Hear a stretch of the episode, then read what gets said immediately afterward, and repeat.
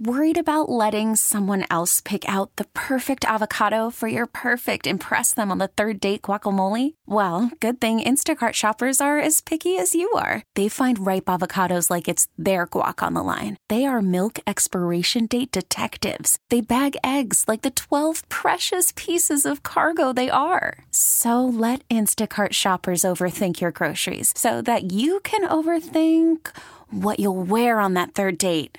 Download the Instacart app to get free delivery on your first three orders while supplies last. Minimum $10 per order, additional term supply. We really need new phones. T Mobile will cover the cost of four amazing new iPhone 15s, and each line is only $25 a month. New iPhone 15s? Only at T Mobile get four iPhone 15s on us and four lines for 25 bucks per line per month with eligible trade in when you switch. Minimum of four lines for $25 per line per month with auto pay discount using debit or bank account. $5 more per line without auto pay, plus taxes and fees. Phone fee at 24 monthly bill credits for all well qualified customers. Contact us before canceling account to continue bill credits or credit stop and balance on required finance agreement due. $35 per line connection charge apply. Ctmobile.com.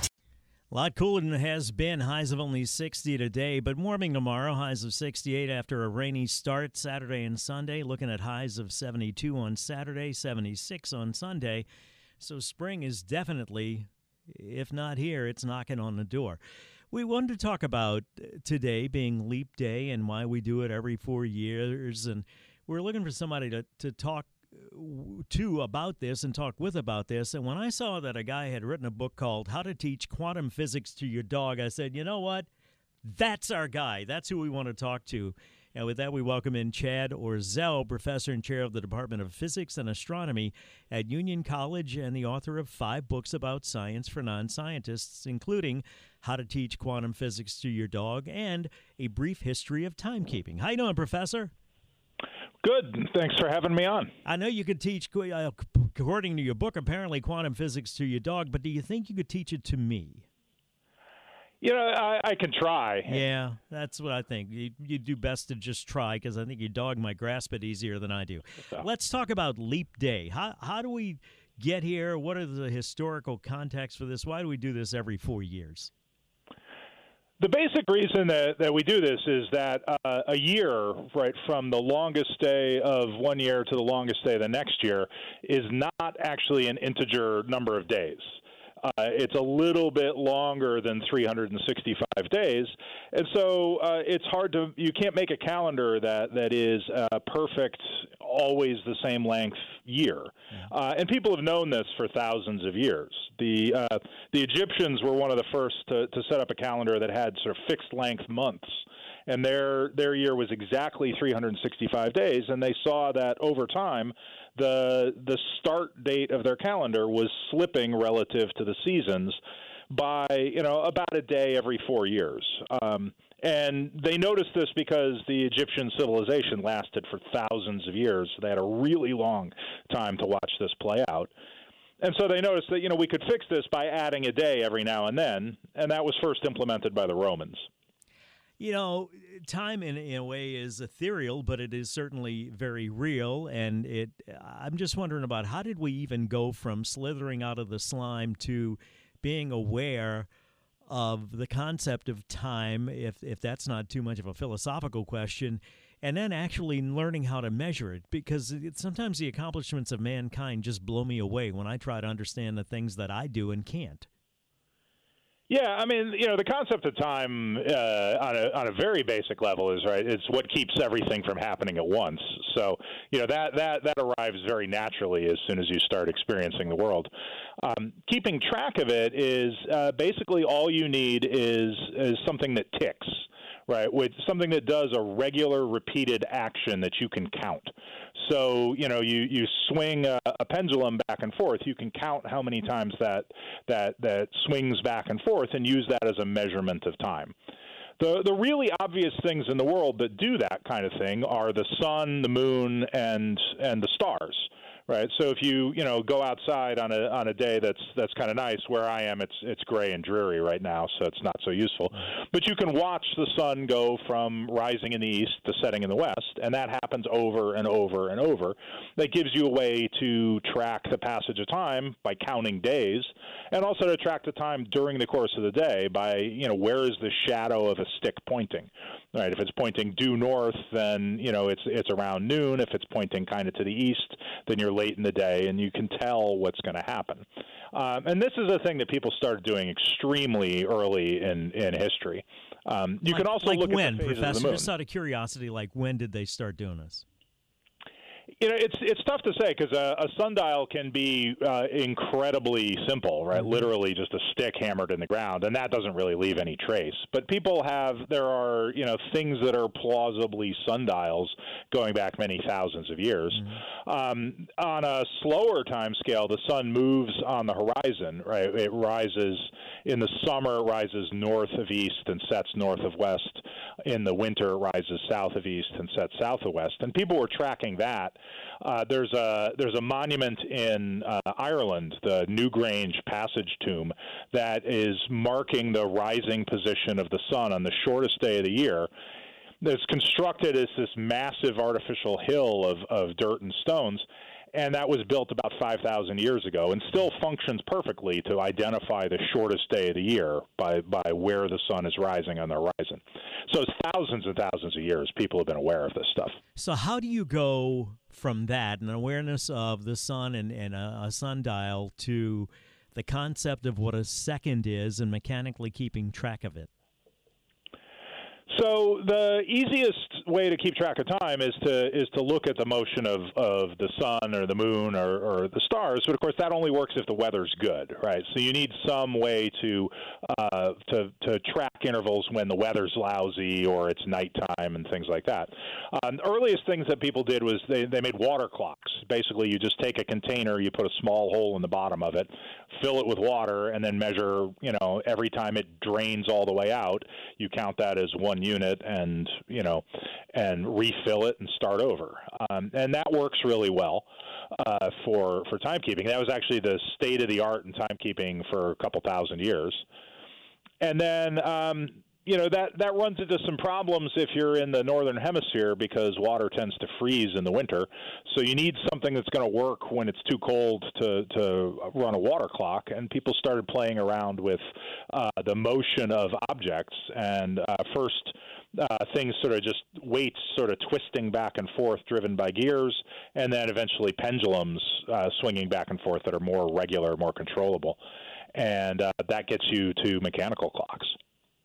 So I, I, again, let me take a break, and maybe you can uh, keep in mind that I'm probably not as smart as your dog, but you can try to explain to me how then they came up with the concept of a second, and from that a minute, and then an hour, and then a day. Then we got to months and years, and then we found out eventually that, or they found out eventually that well, it's not exactly 365, so every fourth year we have to make an adjustment or add an extra day in. Chad Orzel is our guest, professor and chair of the Department of Physics and Astronomy at Union College and the author of five books about science for non scientists, including A Brief History of Timekeeping. All of those are available on Amazon, Professor, and any other ways to get them?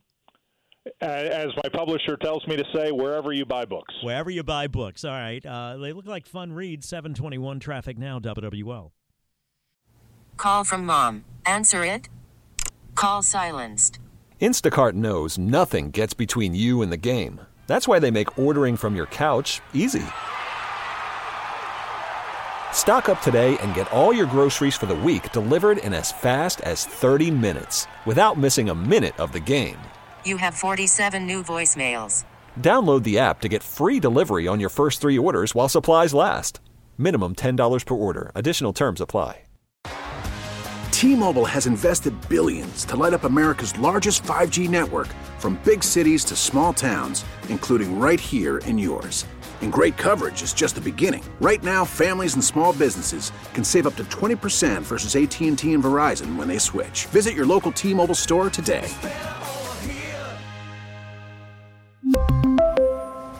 Plan savings with three lines of T-Mobile Essentials versus comparable available plans. Plan features and taxes and fees may vary. After the end of a good fight, you deserve an ice cold reward. Modelo the mark of a fighter. You've earned this rich golden lager with a crisp, refreshing taste. Because you know the bigger the fight, the better the reward. You put in the hours, the energy, the tough labor. You are a fighter, and Modelo is your reward. Modelo, the mark of a fighter. Drink responsibly. Beer imported by Crown Port Chicago, Illinois. 726 and a half, Tommy Tucker, WWL, talking to Chad Orzel, a professor and chair of the Department of Physics and Astronomy at Union College in Schenectady, right, Professor? That's right. And the author of five books about science for non scientists, including A Brief History of Timekeeping. And how do we go from um, a sundial to and, and water dripping and, and so forth to actually quantifying seconds that turn into minutes, that turn into hours, that turn into days, that turn into, into months and then years? How does all of that get organized like that? That just amazes me that humans were able to do this. So there's a couple of things that happen. Uh, one is is that you know people can track the motion of uh, stars and the sun and the moon and so forth through the sky uh, pretty accurately over the, the course of a night, and you can subdivide uh, the the night that way, right? You can say it takes you know this much time for a star to go from the eastern horizon to the western horizon, and then you know divide that up into into pieces. And people built these very detailed star maps, and so they knew, you know, it's there's this much time between this one and that one, uh, rising and setting, and so on. So you can start subdividing things that way.